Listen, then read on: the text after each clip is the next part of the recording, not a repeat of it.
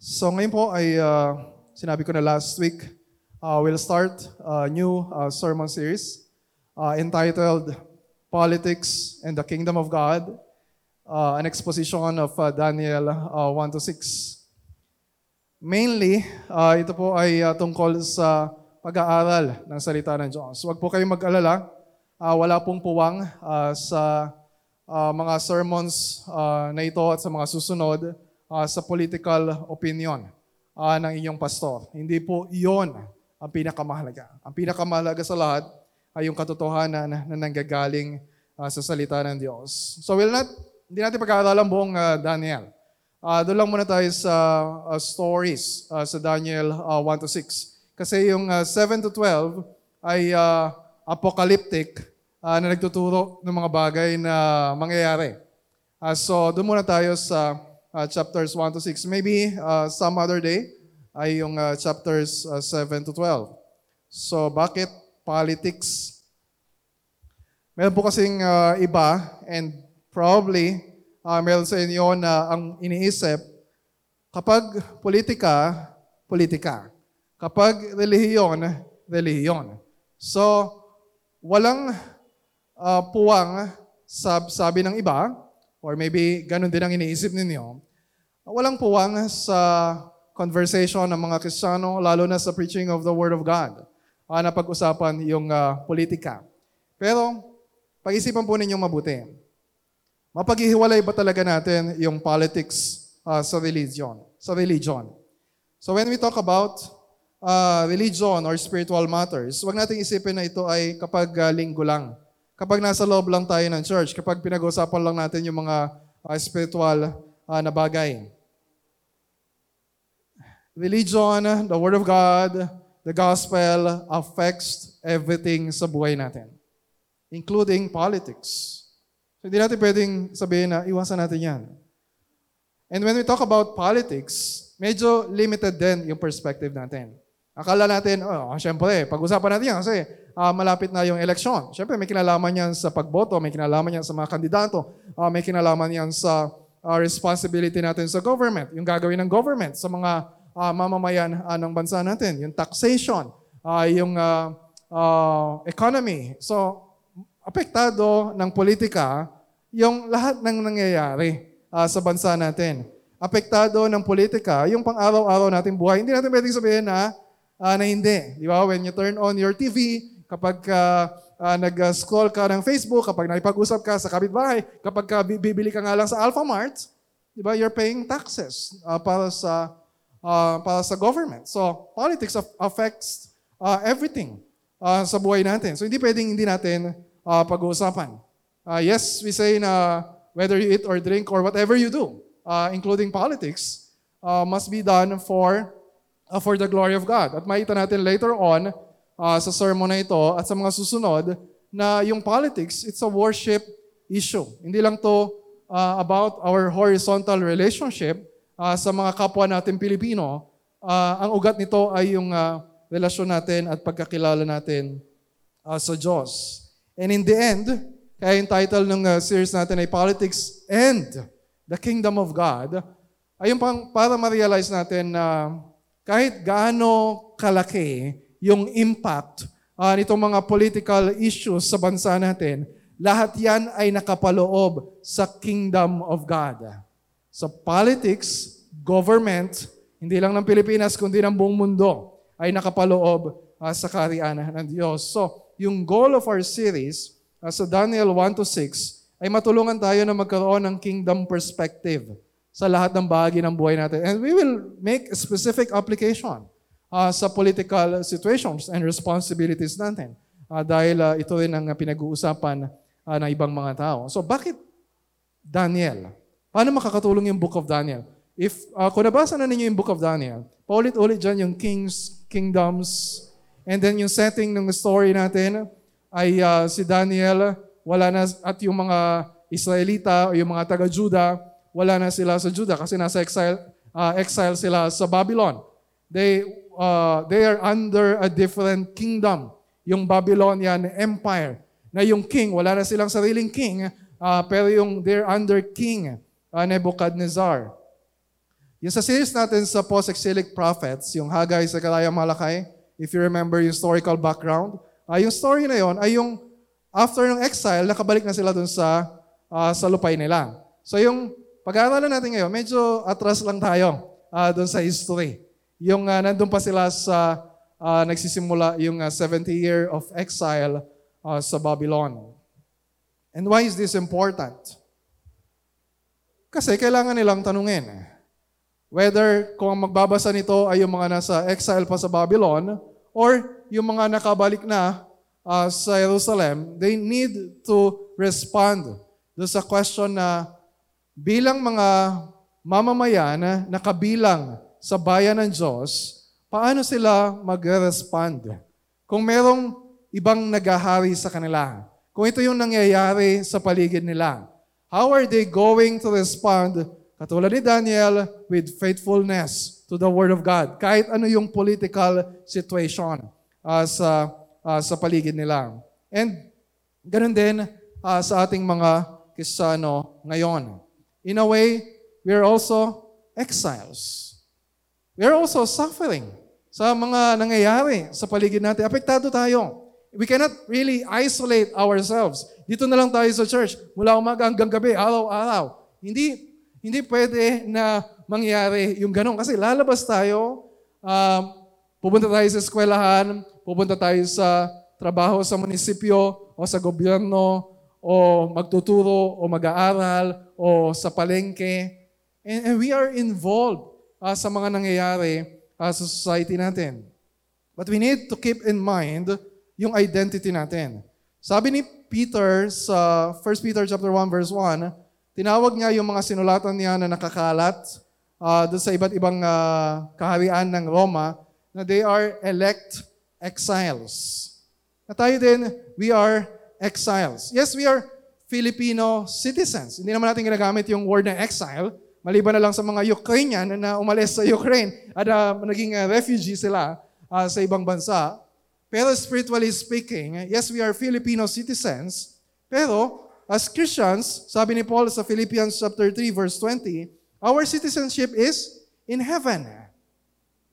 Bawat isang Kristiyano, merong dual citizenship.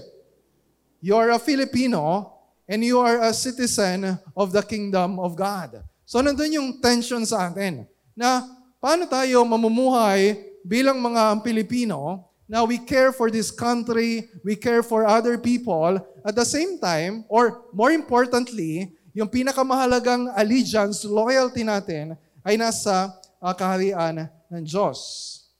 Ay, ito yung mga issues na meron kasing iba magsasabi na ay, hindi na natin kailangan, uh, we are kingdom citizens, so hindi na natin kailangan makialam uh, sa politika. Hindi na kailangan na magsalita yung mga pastor o yung mga kristyano about politics. Ano na lang, mag-pray na lang tayo. Yun na lang yung magagawa natin. At ipaubayan na lang natin sa kalooban ng Panginoon. Kahit sinong manalo sa kanila, ang uh, Diyos pa rin yung maghahari. And we say amen to that. We submit, we trust, we entrust ourselves uh, sa sovereignty ng Panginoon. Pero hindi ibig sabihin eh, na wala na tayong gagawin. Parang it sounds more spiritual. Pray na lang tayo. Pero it's not a full biblical response. Pero iba naman, napupunta naman doon sa kabilang extreme. Kailangang baguhin natin ang bansang Pilipinas. Kailangan yung mga maluluklok na presidente, mga opisyalis sa gobyerno ay mga Kristiyano at talagang merong uh, uh, paninindigan uh, laban sa korupsyon. Kailangan magkaroon ng uh, political revolution sa bansa natin. At talagang todo-todo naman talaga sila uh, sa uh, pangangampanya as if nakasalalay uh, sa mga taong iyon, kahit na sila ay mga Kristiyano, ang kinabukasan uh, ng bansa natin. So we need to avoid both extremes. Yung walang pakialam at yung uh, yung sobrang nakikialam na akala nila ay yun ang pag-asa ng bansa. So ano yung proper biblical response? Ito yung hope ko sa sermon series na ito. And I hope na makatulong, especially uh, itong unang pag-aaralan natin uh, sa Daniel uh, chapter 1. Ha? Hindi pwede na kung ano yung nangyayari lang na sistema sa lipunan natin ay makikiagos na lang tayo. kung ano yung uso, kung ano yung nangyayari, sakyan na lang natin at mahirap na uh, it's hard really to go against the flow at maging counter-cultural. And so, I pray na ipag-aaral natin dito sa story, sa Daniel chapter 1, ay ma-address yung ilan sa mga tanong, ilang mga issues uh, para maiwasan natin yung mga maling responses or yung hindi tamang resulta uh, kapag uh, uh, pinag-uusapan natin yung mga issues na ito, like discouragement.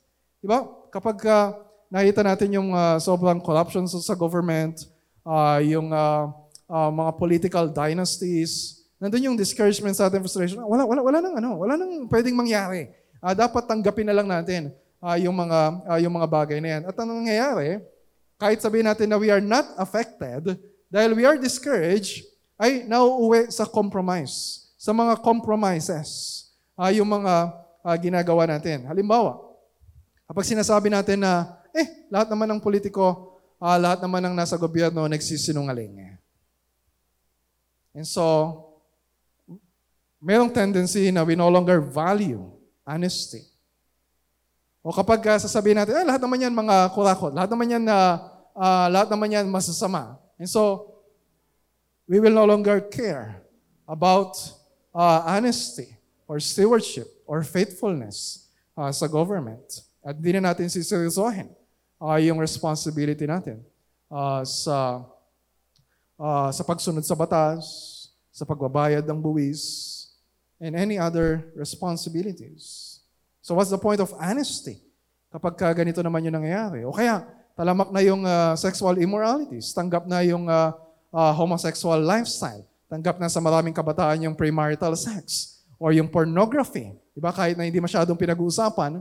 So, tayo ngayon mga Christians, magiging lax din tayo at uh, hindi na natin, oh, wag na natin pakialaman uh, yung ilang mga members natin kahit magkasala sila na ganyan. And so, because of that, naapektuhan yung response natin sa salita ng Panginoon. At bak- bakit nangyayari yun? We compromised kapag tayo ay nadi-discourage sa mga nangyayari sa atin. May, may, maybe yung mga exiles uh, doon sa Babylon. Di ba? They're, they're so discouraged. Wala sila sa Judah. Wala na yung temple nila. Wala na yung bahay nila. Nandun sila, para sila mga uh, refugees sa isang uh, uh, bansa na hindi naman kanila. And they're discouraged. So, andun yung tendency na, ah, sige, uh, sumakay na lang tayo kung ano nangyayari dito. Kung ano ginagawa nila, ganun na lang din yung gawin natin. At nangyayari yon where it's easy for us to give in sa temptation kasi hindi natin nakikita yung theological point ano mga nangyayari sa paligid natin. And when we read uh, yung book of Daniel, halimbawa yung sa chapter 1 na pag-aaralan natin, if we miss yung theological point ng story na to, we will miss yung lesson na gustong ituro sa atin ng Panginoon. A few years ago, uh, nadaan ako sa isang Christian bookstore, tapos meron doon isang libro na tungkol kay Daniel. At ang title ng book, nakalimutan ko na yung title ng book, pero yung topic ng book ay tungkol sa paano magka, mag-develop ng diet na katulad ni Daniel. Ah? Paano makakatulong yung pagiging vegetarian ah, sa inyong kalusugan. And that's not the point of the story. Okay naman yung iba?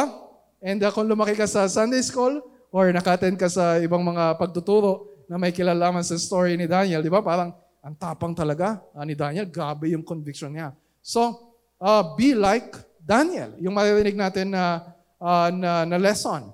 Or, di ba, kinakata dati sa, sun, sa Sunday School, dare to be a Daniel, uh, dare to stand alone. Yes, absolutely. Meron tayong matututunan tungkol sa resolve and faithfulness ni Daniel. Pero as we read along, dapat makita natin na that's not the main, hindi yung pinaka primary na point ah, ng Daniel. In Daniel chapter 1. So, as we read along sa story, dapat magkaroon tayo ng God-centered perspective sa pagbabasa ng story na ito. Hindi ko alam kung napansin niyo, if you're reading sa English or sa Tagalog, meron diyang tatlong beses na inulit. Verse 2, The Lord gave Jehoiakim kay Nebuchadnezzar. The Lord gave. And then verse 9. Look at verse 9. Ang sabi sa verse 9, And God gave Daniel favor and compassion uh, dun sa servant uh, nung king. God gave, God gave, and it's a verse 17. Sabi sa verse 17, God, yung sa apat na kabataan, God gave them learning and skill. God gave, God gave, God gave. Niloob ng Diyos, kalooban ng Diyos, ibinigay ng Diyos. Kahit medyo magkakaibang salin yan sa Tagalog, uh, pero sa Hebrew, just one word, Nathan, to give. Anong pinapakita sa atin? Whatever is happening sa story, don't miss kung ano ang ginagawa ng Diyos. And God is at work. It's not mainly about Daniel's faithfulness. It's mainly about God's faithfulness. Kaya naging faithful si Daniel. So that's the point of the story. So para mas makita natin yon, so let's take a look mula verse 1 hanggang verse 21. And um, as we go along, dapat properly oriented tayo as uh, uh, theology uh, ng story na ito. So, verses 1 to 2, pinaliwanag sa atin kung bakit ba napunta si Daniel at yung mga Israelitas sa, uh, sa Babylon. Kasi, anong 605 BC, ikatlong taon noon ng paghahari ni Jehoiakim ng Judah, nakalagay sa verse 1, nilusob ng Babylon sa panguna ni King Nebuchadnezzar ang Jerusalem. Hindi ito, hindi ito yung isang beses lang, uh, katulad ng ginagawa siguro ng Russia uh, sa Ukraine. Pero ito ay tatlong uh, rounds of invasion. Yung second round ay nung 597 BC. Yung third and last ay nung 586 BC. At nung taon na yon ay lubusan nawasak yung templo at Jerusalem. At maraming mga taga-Jerusalem, taga-Juda ang naging exiles sa Babylon. At kasama sa unang batch ng exile, uh, si Daniel at yung kanyang mga uh, kaibigan. So yung question, paano nangyari yon? From a historical perspective or yung human perspective, dahil mas makapangyarihan yung king of Babylon kaysa sa king of Judah. Pero from a divine perspective, ano sabi sa verse 2? The Lord gave Jehoiakim, king of Judah, into his hand. Ang Diyos ang nagbigay ng hari ng Judah para magwagi sa conquest yung Babylon. Not because King Nebuchadnezzar was more powerful. So ito ay nagpampatotoo na yung nangyari sa history nila ay nandun yung kamay ng Diyos, nandun yung pagkilos ng Diyos. Yes, it's because of their unfaithfulness, Parusa ng Diyos sa kanila yon because of their idolatry. Kaya sila pinarusahan. Pero ito rin na ebidensya ng faithfulness ng Diyos. Paano naging faithfulness? Eh masama nga yun nangyari sa kanila. Faithfulness kasi dati pa sinabi ng Diyos na ganito yung mangyayari sa kanila kapag hindi sila mag-repent o tatalikod sa kanila mga kasalanan. So, nangyari, yun nangyari dahil tapat ang Diyos sa kanyang binitawan na salita. And this is not just about judgment. Huwag nating isipin na masama ang intensyon ng Diyos para sa Judah. Merong redemptive purposes ang Diyos for His people, kaya sila dinala doon. Gusto ng Diyos ipakilala yung sarili niya sa kanila. Because that's the point ng kasalanan nila. And that's the essence ng kasalanan natin. Di ba? Ipinagpalit natin ang Diyos sa mga bagay na nilikha. We exchange the truth about God for a lie. At sinamba natin yung mga nilikha ng Diyos kaysa sa Diyos na lumikha sa atin. And ang gusto ng pakita ng Diyos, ito yung kasalanan ninyo.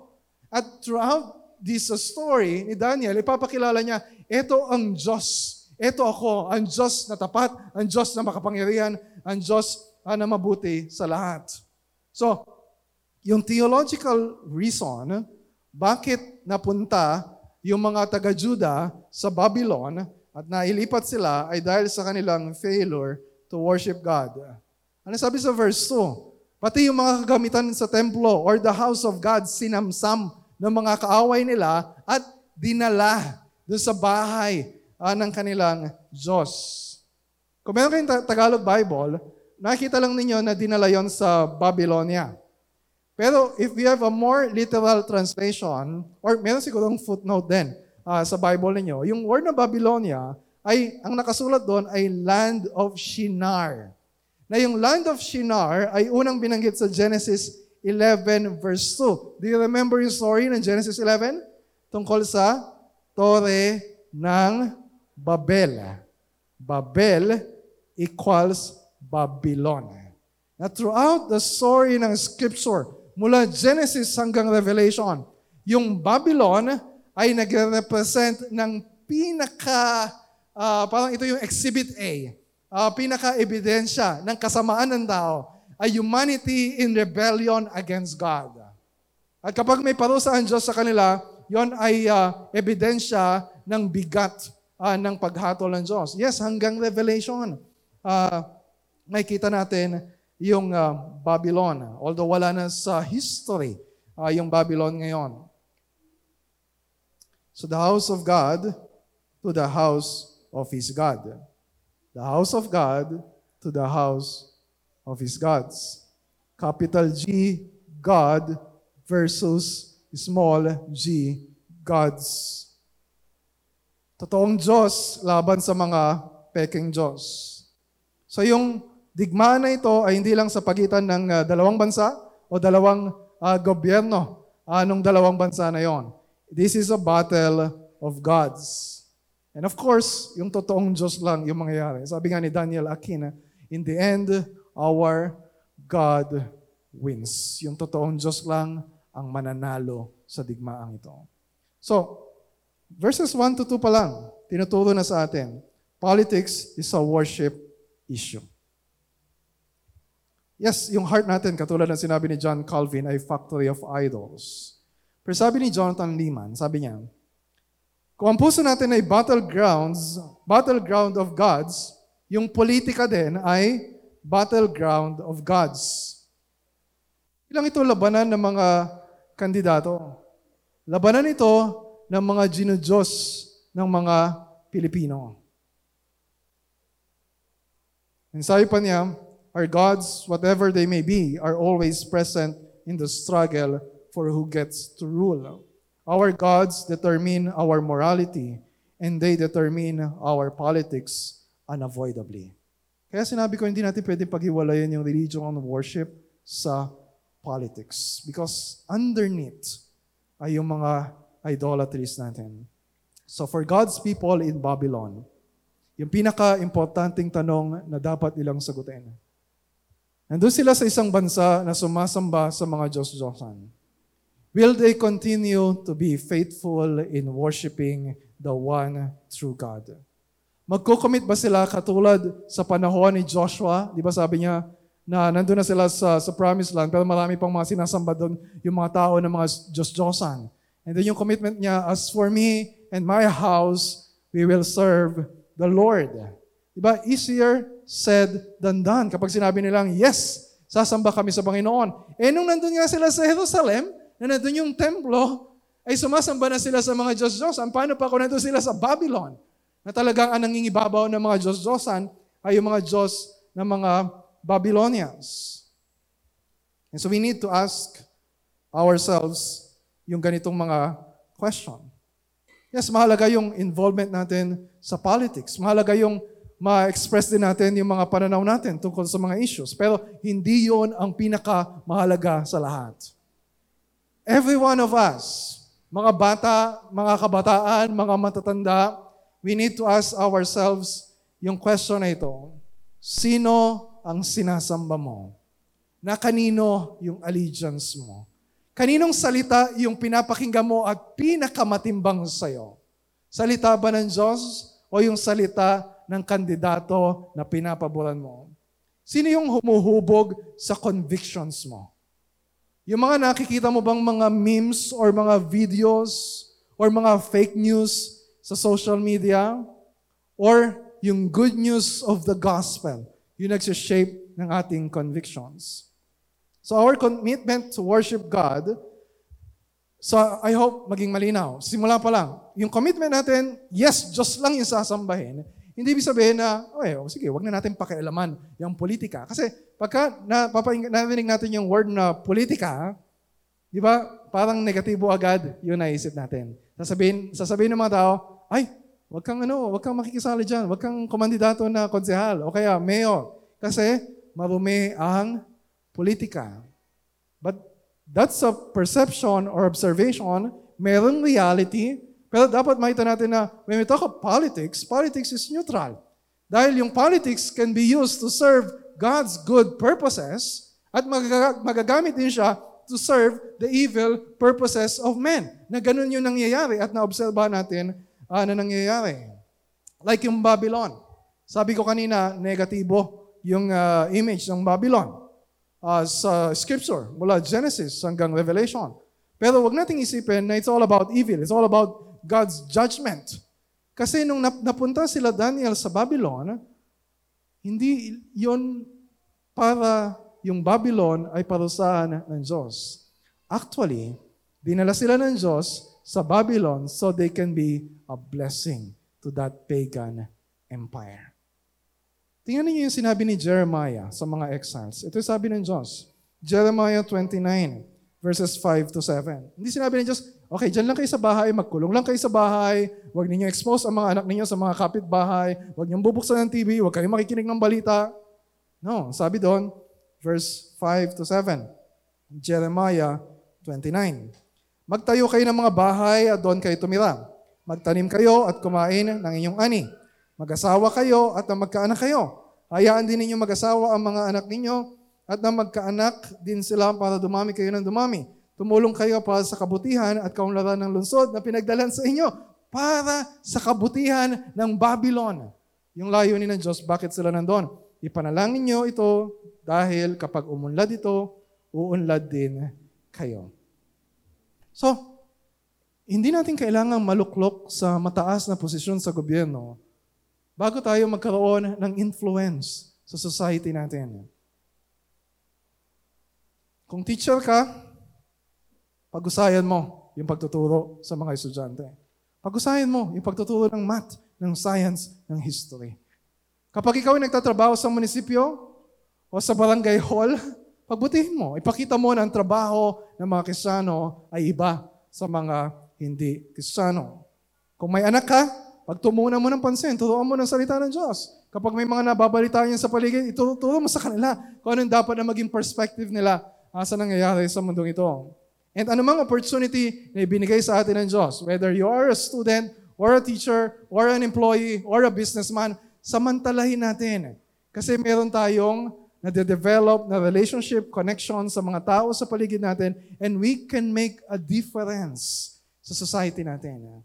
Pero kung bibigyan ka ng Panginoon ng isang mataas na posisyon and you can have an influence sa maraming tao, why not? And take that opportunity. Katulad na nangyari kay Daniel at sa mga kaibigan niya. Ano sabi ng hari? Look at verse 3. Sabi ng hari, uh, sa kanyang tauhan na si Aspenas na uh, pumili din sila ng mga taga-Israel na uh, gagamitin nila para maglingkod sa karyan. Siguro sinasabi nila, hindi pwede na ito maging uh, mga refugees lang dito or mga exiles, mga captives, kailangan mapakinabangan din sila. So, um, pinili, ang gusto ng hari, yung from the royal family and the nobility. Ito yung mga elite. Ah, ito yung mga talagang uh, nasa, uh, kumbaga sa social status nila, ay yung mga kinikilala. Pero hindi lang basta elite. Hindi lang basta hindi lang basta galing sa mayaman at influential na family, merong qualifications. Tingnan niyo yung qualifications. Youths, without blemish. Mga kabataan. Sabi sa version sa Tagalog, guwapo, malusog, matalino, mabilis kumilos, at madaling turuan. Pakitaas nga ang uh, kamay ng mga kabataan uh, na nag-fit uh, sa ganitong description. Ayaw umamin ng mga guwapo at mga matipuno. So ang point ng hari dito, hindi pwedeng pipiliin yung basta-basta lang. So merong qualifications na sinet yung hari. And napili, na qualified sa qualifications na yon, sina Daniel, Hananiah, Mishael at Azariah. Lahat sila ay galing sa lahi ni Judah. Verse 6. Aksidente ba yung pagkakapili sa kanila? No. Bago pa man nangyari yun, hinubog na sila ng Diyos, binigyan na sila ng Diyos ng uh, kakayahan uh, to qualify them do sa posisyon uh, na uh, inaalok uh, ng hari. So merong pagkakataon na paglingkuran yung evil Babylon. Tinanggihan ba nila? No. Ayaw naming uh, ayaw naming maki uh, ah, halubilo ah, sa ganyang ah, ah, pagkakataon. No, sinamantala nila. Pero bago sila, yes, merong opportunity na kailangan samantalahin. Pero bago sila mag-serve sa king, kailangan muna nilang mag-aral ng tatlong taon sa Babylon State University. O Babylon University na lang. Para sa mga taga-BU. Baka sabihin nyo, bias ako sa BSU. Libreng pagpapaaral.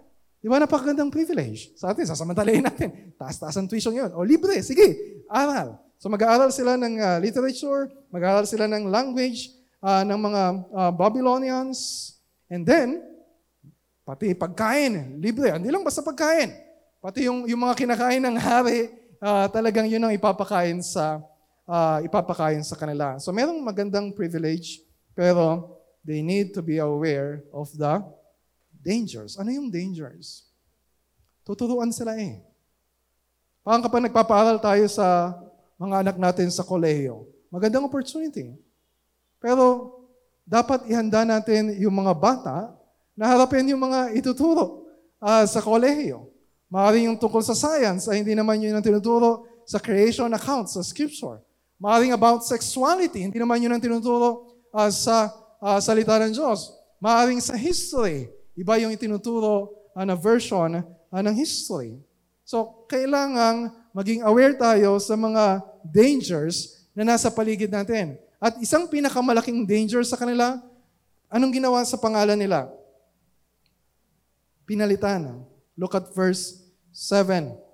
Ang ibig sabihin ng pangalan ni Daniel, God is my judge. So Daniel, yan ang ibig sabihin ng pangalan mo. God is my judge. Ang ibig sabihin ng Hananiah, the Lord is gracious. Ang ibig sabihin ng Mishael, who is what God is. Ang ibig sabihin ng Azariah, the Lord is a helper. Ano nakita yung pagkakatulad ng mga pangalan nila?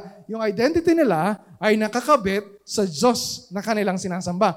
Pero pinalitan yung pangalan nila.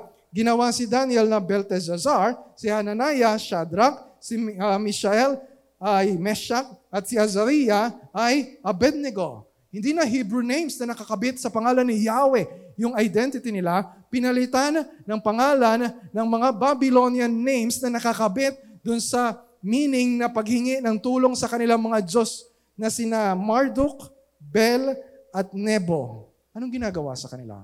By changing their name, ang ginagawa sa kanila ng Babylon ay binabago yung kanilang identity. Dinodoktrinahan sila kung sino yung Diyos na kanilang dapat sambahin. Pinipilit sila na ma-brainwash o ma-manipulate yung mind nila para makalimutan yung history nila as a nation chosen by God. So merong opportunities na ibinigay sa atin ng Panginoon. Kapag binigyan ka ng opportunity na mag-aral, mag-aral. Pero you need to be aware of the danger. Kapag may makakahalubilo ka na from uh, LGBTQIA plus minus, may opportunity. Pero meron ding danger na mahulma yung conviction natin about sexuality, ng mga convictions nila. Kapag makapagtrabaho sa gobyerno, merong opportunity. Pero merong danger din kasi nandiyan yung sistema na kapag ka pumalag ka, ay baka mawalan ka ng trabaho. So as Christians, we're involved sa mga discussions sa social media, sa politics. Merong opportunities, pero merong ding danger na parang baka maisip na ng mga tao, kisano ba tayo? O yung ginagawa natin, sinasabi natin, yung pamamaraan natin ay katulad lang din ng mga tao sa mundong ito. Pero iba si Daniel. Anong ginawa ni Daniel? Paano siya nag-respond sa opportunities and temptations na kinaharap niya sa Babylon? Verse 8.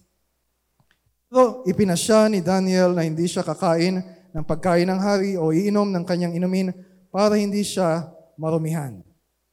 Di ba parang hinarap ka sa buffet, sa spiral, na pwede mong kainin yung masasarap na pagkain. Pero sabi ni Daniel, no, I will not eat. Gulay lang yung kakainin ko. Tubig lang yung iinumin ko. Di ba para namang Ka-KJ naman ito. Masyado ka namang OA. Pero buo yung loob niya. Buo yung conviction niya. Hindi ito basta feel ko lang, hindi ito basta, eh basta, yun yung, uh, yun yung decision ko.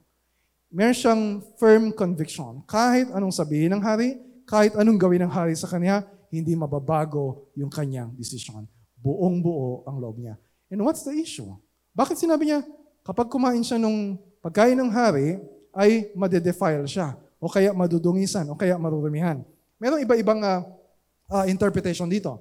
Yung iba sinasabi na baka yung mga pagkain na yon ay against dun sa food laws uh, sa law ni Moses. Di? May, merong mga pagkain na malinis, merong marumi. Meron silang kosher law na dapat, kalimbawa, mga Muslim, di ba? Meron silang, uh, kapag uh, halal, di ba, pwedeng, uh, pwedeng kainin. So, ganun din sa kanila na maaaring yung pagkain na yon, they will make them ceremonially unclean and unfit uh, to worship God. Yung iba naman sinasabi na maaaring yung pagkain na yun ay pagkain na in-offer sa, idol, sa Diyos-Diyosan.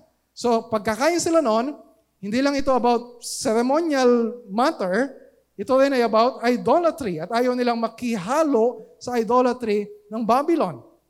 Sabi naman ni David Helm, may kinalaman ito sa uh, probably sa unity or yung, pag, yung pagka, uh, di ba kumakain ka kasama ng hari, na halimbawa, nakita ninyo yung pastor ninyo at uh, kumakain ng only wings kasama isang drug lord.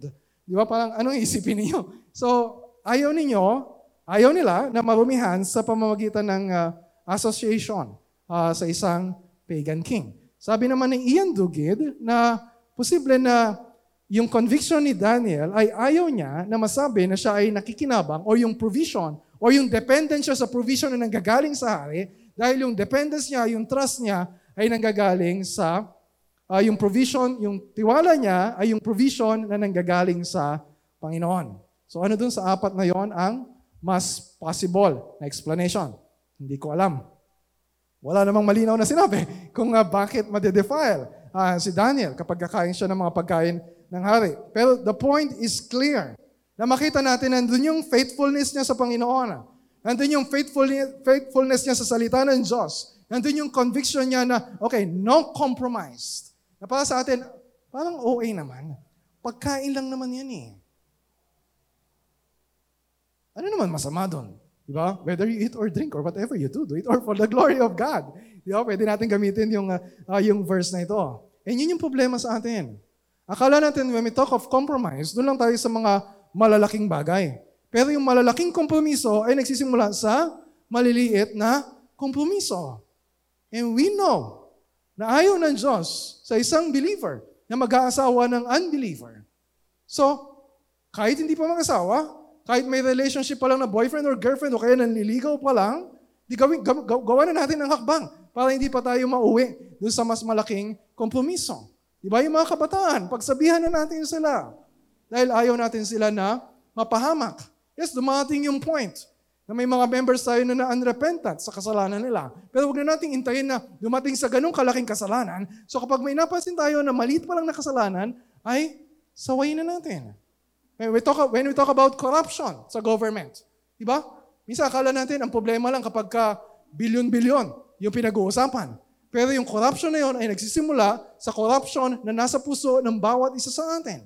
If we are not faithful sa pagibigay ng uh, uh, Diyos na dapat ibigay sa gobyerno o sa pagibigay ng uh, uh, pagibigay sa tithes and offering uh, sa church na ating kinabibilangan. So nagsisimula sa malilit na bagay yung malaking kompromiso. E nakala natin, ibang-iba si Daniel. Parang, okay, uh, parang hindi natin kaya yan. Ah. Tandaan niyo hindi ito, hindi siya 30 anyos o 40 anyos na sobrang mature na spiritually, na nakapag-aral na sa isang theolo- theological school. Siya ay teenager pa lang during that time.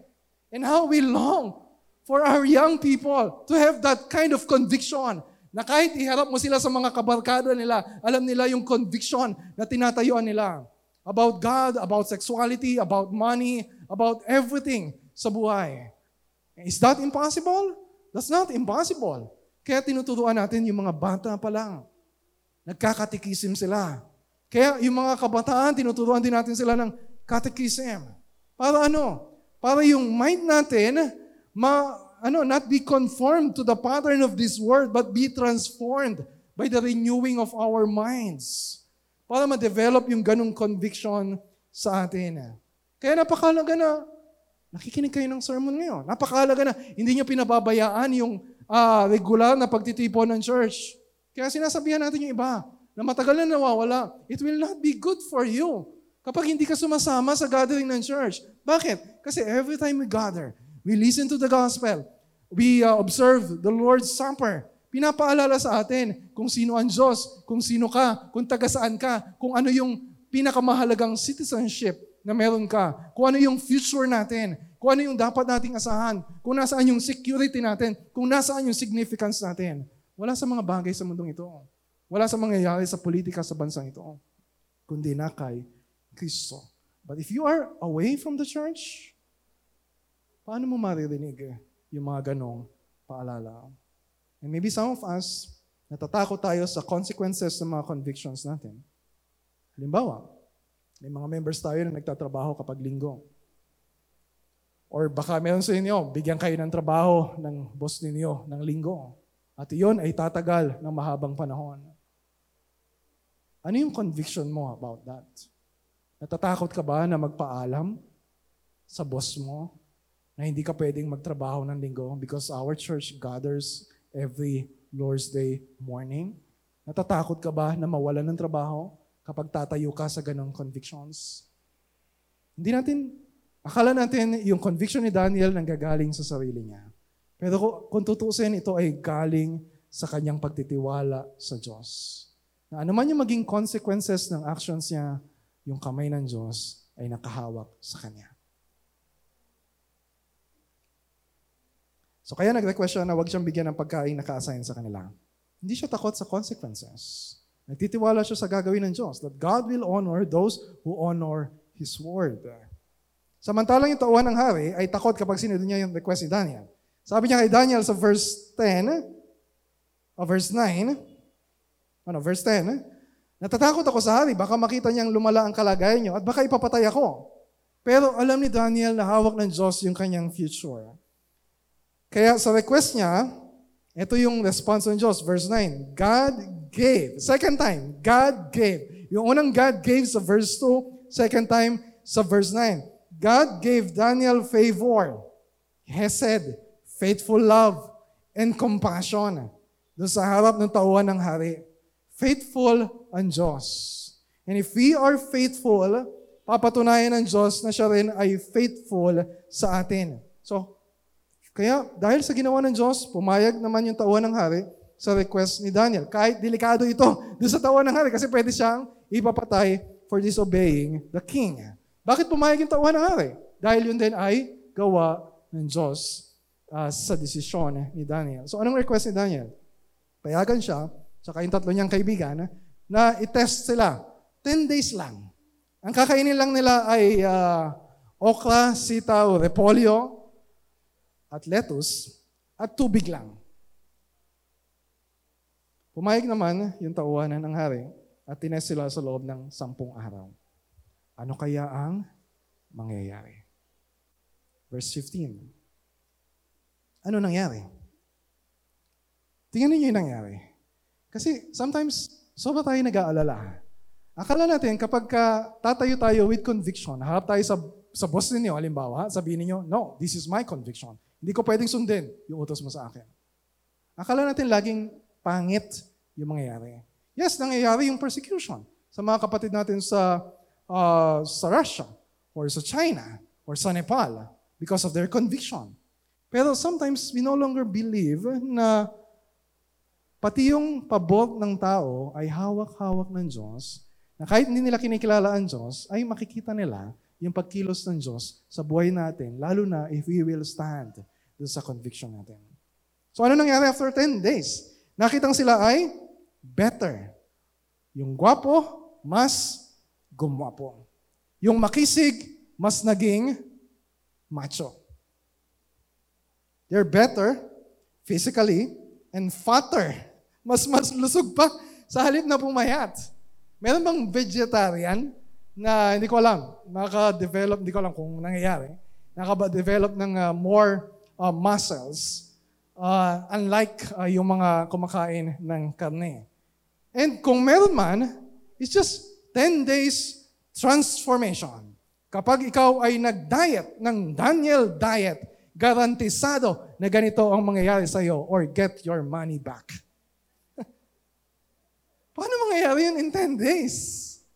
Mangyayari lang yon because hindi yon natural. Unless yon ay supernatural.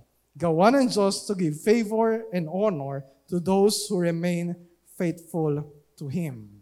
So physical favor, meron ding intellectual blessing ang Diyos. Verse 17. As for these four youths, si Daniel, yung tatlo niyang kaibigan, God gave. Pangatlong God gave na ito na nakita natin sa story. Learning and skill in all literature and wisdom, and Daniel had understanding in all visions and dreams. Pambihira yung talino nila. Nasa honor roll. Dean's Lister. Top four sa mga graduates. Hindi lang physical and intellectual blessings, meron ding social favor. After three years, nakagraduate na sila from BSU or BU. Iniharap sila sa hari. Kinausap sila sa pagsusuri ng hari sa kanila na patunayan na walang ibang kabataan na papantay sa talino ng apat na ito. The best of the best. The cream of the crop. Sila yung top four. At yung panglima, ay napakalayo ng agwat sa kanila. Sabi sa verse 19 o verse 20, natagpuan silang 10 times better. Kung ikukumpara, hindi lang sa kabatch nila uh, dun sa pag-aaral, pati sa mga alumni, pati sa mga veteran dun sa kingdom na yung mga veteran magicians or mga enchanters, they're 10 times better in all His kingdom. So what's the point? Paano ito mag encourage sa atin na mamuhay ng may katapatan sa mundong ito na ang daming gulo sa politika, ang daming uncertainties sa economy natin. Paano ito makakatulong sa atin to develop yung matatag na convictions as citizens of the kingdom of God? Hindi ko sinasabi na expect na kapag faithful ang bawat isa sa inyo ay uh, yung mga anak ninyo ay gagraduate na nasa top uh, ng kanilang batch. O kaya kapag ikaw ay nasa gobyerno, ay makakarating ka sa uh, mataas na posisyon kahit walang padre-padrino. I'm not saying that. And this story is not saying that. Tingnan ninyo, look ahead kung ano mangyayari doon sa tatlong kaibigan ni Daniel at kay Daniel later on, they will pay the price of their conviction. Pero at this point of the story, ay nire-remind tayo na ano, we can expect good, good things from God. Hindi yun prosperity gospel. We can expect good things from God. Kapag tayo ay nananatili na tapat sa Kanya at hindi ikokompromiso yung pananampalataya natin. God can do that. Not because we deserve that, but because God is good and God is powerful. Meron ba kayong naalala sa story ng Bible na katulad ni Daniel yung case. Yung mas nauna sa kanya. You remember Joseph? Naitapon din siya sa ibang bansa. Sa Egypt naman. Eh. Sa Genesis. Kahit tinukso siya ng am, asawa ng amo niya, he said no.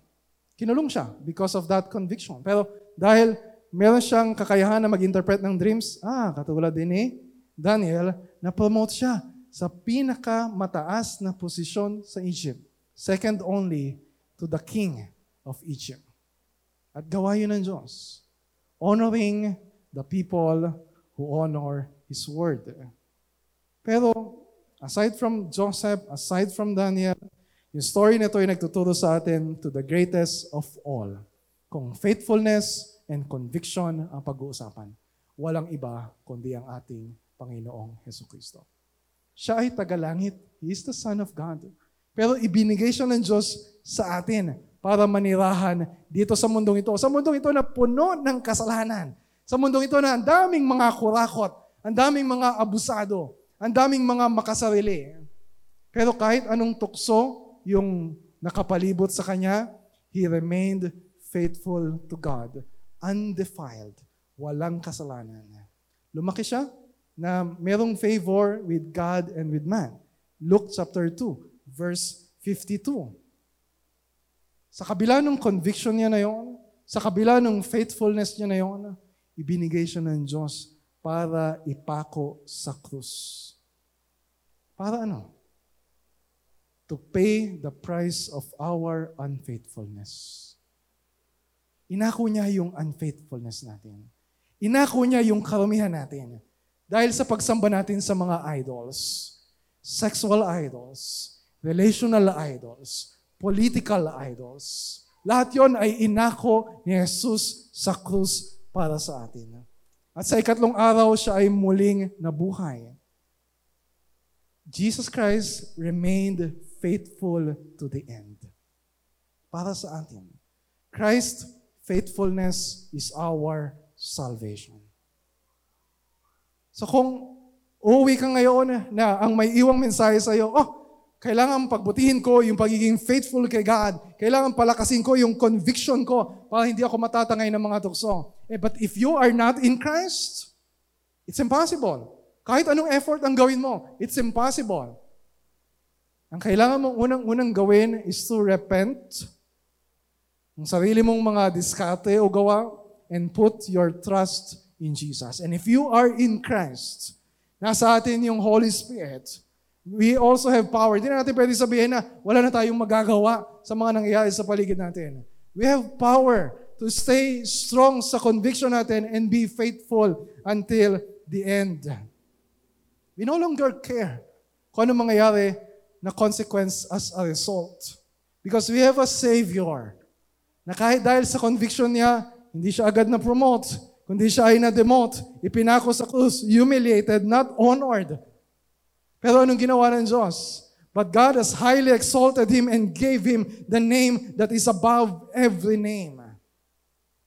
At yun yung pangako ng Diyos sa atin. Ano man yung maging response ng mga tao sa mga convictions natin, God will honor those who honor His Word. And in Christ, we can be faithful to the end na katulad ni Daniel. Faithful as a citizen of the kingdom of God. Faithful si Daniel as an exile sa Babylon. Look at verse 21. Last verse ng story natin yan. And Daniel was there until the first year of King Cyrus.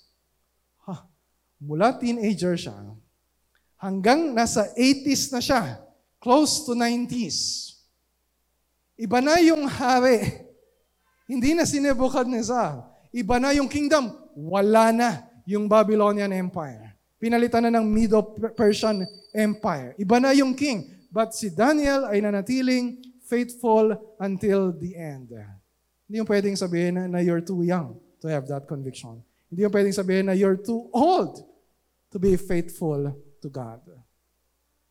Nanatili si Daniel na tapat sa Diyos hanggang sa katapusan dahil ang tiwala niya ay nasa kapangyarihan ng Diyos na kumikilos sa kanyang mga anak na gumagabay sa bawat bahagi ng buhay natin. Mula pagkabata, mula kabataan, hanggang pag-graduate, hanggang makapag-asawa, hanggang makapagtrabaho sa gobyerno o sa anumang kumpanya, hanggang tumanda, hanggang mamatay. God is faithful to us until the end. So we need and we must and we can be faithful to Him until the end. Kahit anong mangyari, sa kasaysayan natin. Kahit anong maging outcome uh, nitong eleksyon na ito, kahit anong mangyaring kaguluhan sa gobyerno natin, we can stand strong dahil conviction natin ay nakabatay sa salita ng Diyos, hindi sa salita ng sino mang maluluklok sa pwesto. And you need to ask yourself yung question, do you trust? Do you trust na yan ang Diyos mo? He is faithful, He is sovereign, He is powerful, kahit anong mangyari sa bansa natin. At anong gagawin natin? If we have that kind of, confidence sa Panginoon, anong gagawin mo kapag ikaw ay magulang sa mga anak mo? Anong gagawin mo kung ikaw ay bata na nag-aaral sa eskwelahan? O kapag mayroong inuutos sa iyo, yung magulang mo, anong gagawin mo kung ikaw ay empleyado? Anong gagawin mo kapag ikaw ay boboto? Anong gagawin mo kapag may kausap ka sa politika na iba yung pananaw? Anong gagawin mo kapag mag, may pag-usap ka sa social media? Hindi pwedeng katulad lang din ng mundo. Hindi pwedeng sabihin natin na, basta ito lang yung gusto ko. We need to be Christians with convictions. itong gagawin ko, itong sasabihin ko, dahil ito ang naaayon sa aking identity as a citizen of the kingdom of God. Dahil ito yung naaayon sa sinasabi ng salita ng Diyos. Salita at parangal ng Diyos ang higit na mahalaga. Hindi salita at parangal ng sinumang tao. Let's pray.